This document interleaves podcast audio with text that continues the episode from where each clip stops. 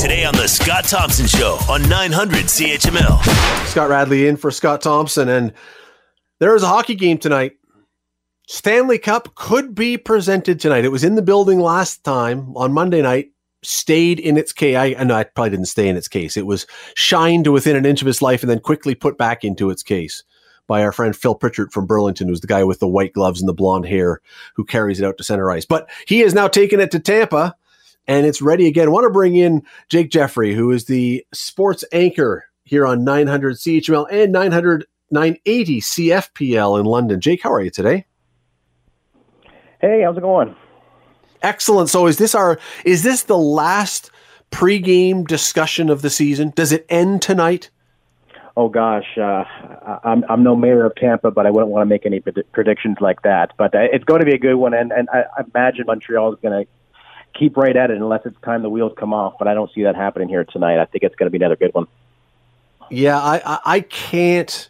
I, I I'm trying, but I just can't see Montreal winning. Uh, Tampa has just seemed like such a better team in this series, and you know maybe Carey Price could do it. I mean, Carey Price is the wild card; he could steal it, or his goalpost like last game could steal it. But boy, it, it just it feels like today might be the night that that cu- that cup comes out.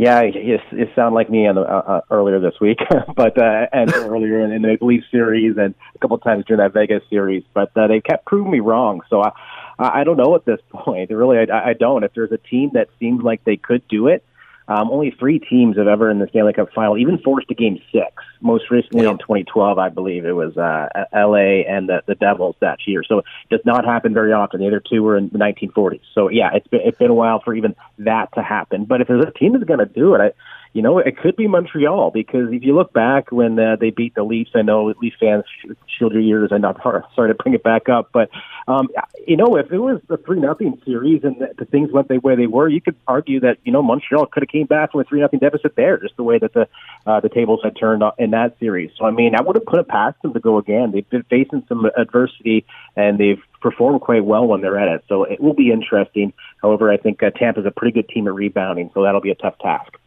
Yeah, I read somewhere today, and I don't know if this is true. I didn't look it up, but I read this that Tampa has not lost back to back games in the last two seasons, which seems yeah. impossible. It, it that seems, seems like imp- a made up stat. Yeah, no, it, it's just crazy.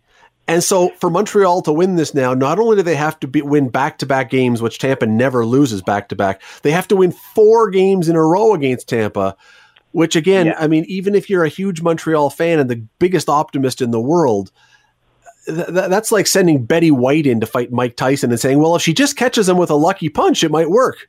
It, it just it seems what? impossible. I might put my bet on Betty catching with a lucky, lucky punch instead of Montreal. You know, that just seems the way that it could go. But yeah, since Columbus swept in the first round um, uh, three playoffs ago, they are fourteen and zero oh in bounce back games, six and zero oh this playoff. So yeah, like you said, that's that's that's the odds stacked against you as is. Plus that, now you got to win back to back to back to back games. It, it's got to be tough. It's definitely going to be tough. And it was, and the shocking part was that uh, Vasilevskiy, the goalie for Tampa, has had this ridiculous record of shutouts in clinching games. Didn't happen last time, but I mean, you know, as great as Carey Price is, and here in Hamilton, we all know him well from his time winning a Calder Cup with the Bulldogs, and then right. watching him since. And as much as we know what he can do, you've got an equally or even better goalie at the other end that you've now got to break down as i say over the next three games it's just it's such a it's such a task it just it seems so improbable yeah and that's kind of what i said was the biggest difference going into this series um, was, and that's not to discredit the goaltenders they faced in the past. Marc-Andre Fleury is a Vezina winner, but it's just, uh, yeah, a bit different of, a breed, and I, I figured, you know, those big playoff moments that, you know, you've, you've done it a couple of times already where Carey has outplayed some pretty good goaltenders. If you got to do it again, Vasilevskiy can probably give him a, a pretty good battle, and I think that might be the case. Maybe Montreal has that like sense of relief once they at least get that first goal. They're like, okay, okay, we, we, aren't going to be. You, you never know, but. um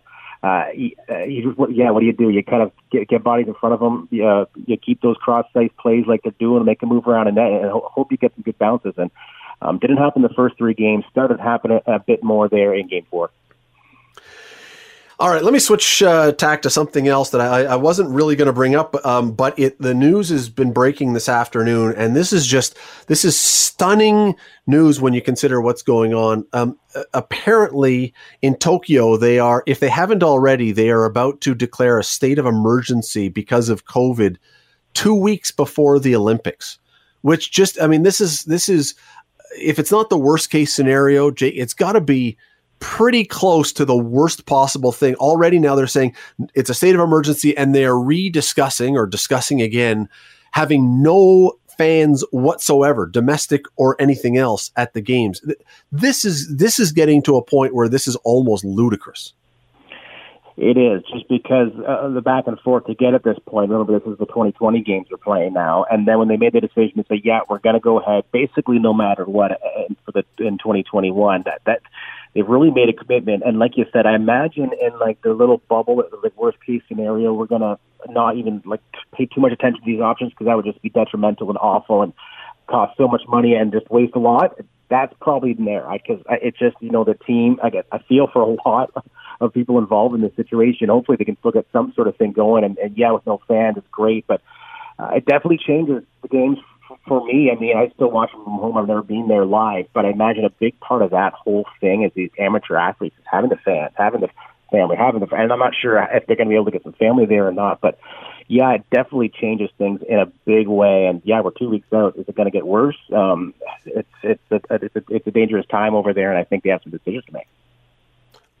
Right now, I think that they can I mean, they're going to do it. I mean, they, have yeah. spent so much money. It's something like 26 or 27 billion dollars has been spent on the Olympics. They're not going to pull the pin on this, no. but even if you don't have fans and you tell everybody to stay home and we compete in and they compete in front of empty stadiums, stadia, stadia, I guess is the correct. Um, it's it's okay. Everything is still sort of okay. It's weird, but it's okay. But what happens mm-hmm. if a high profile athlete gets really sick with COVID. What happens to the perception of the games then?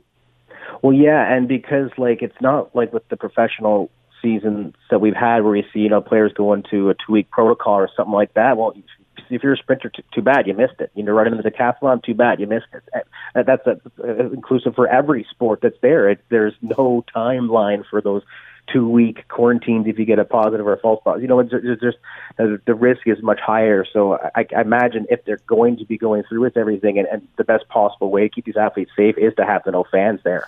That just seems to me like it's just got to happen. It, it just would make it would put too much more added unnecessary risks to have everything else involved. That's not even to think of the celebrations and stuff like that afterwards. But I feel for the athletes. I mean, such a big part of that, the athletes' village. I know they'll all be there having a great time, but you know, I think back to the the time, even when the games are overseas, the fans that come and watch, and you know, they're they're kind of they feel like they're all part of it. And to me, that's what the Olympics is about.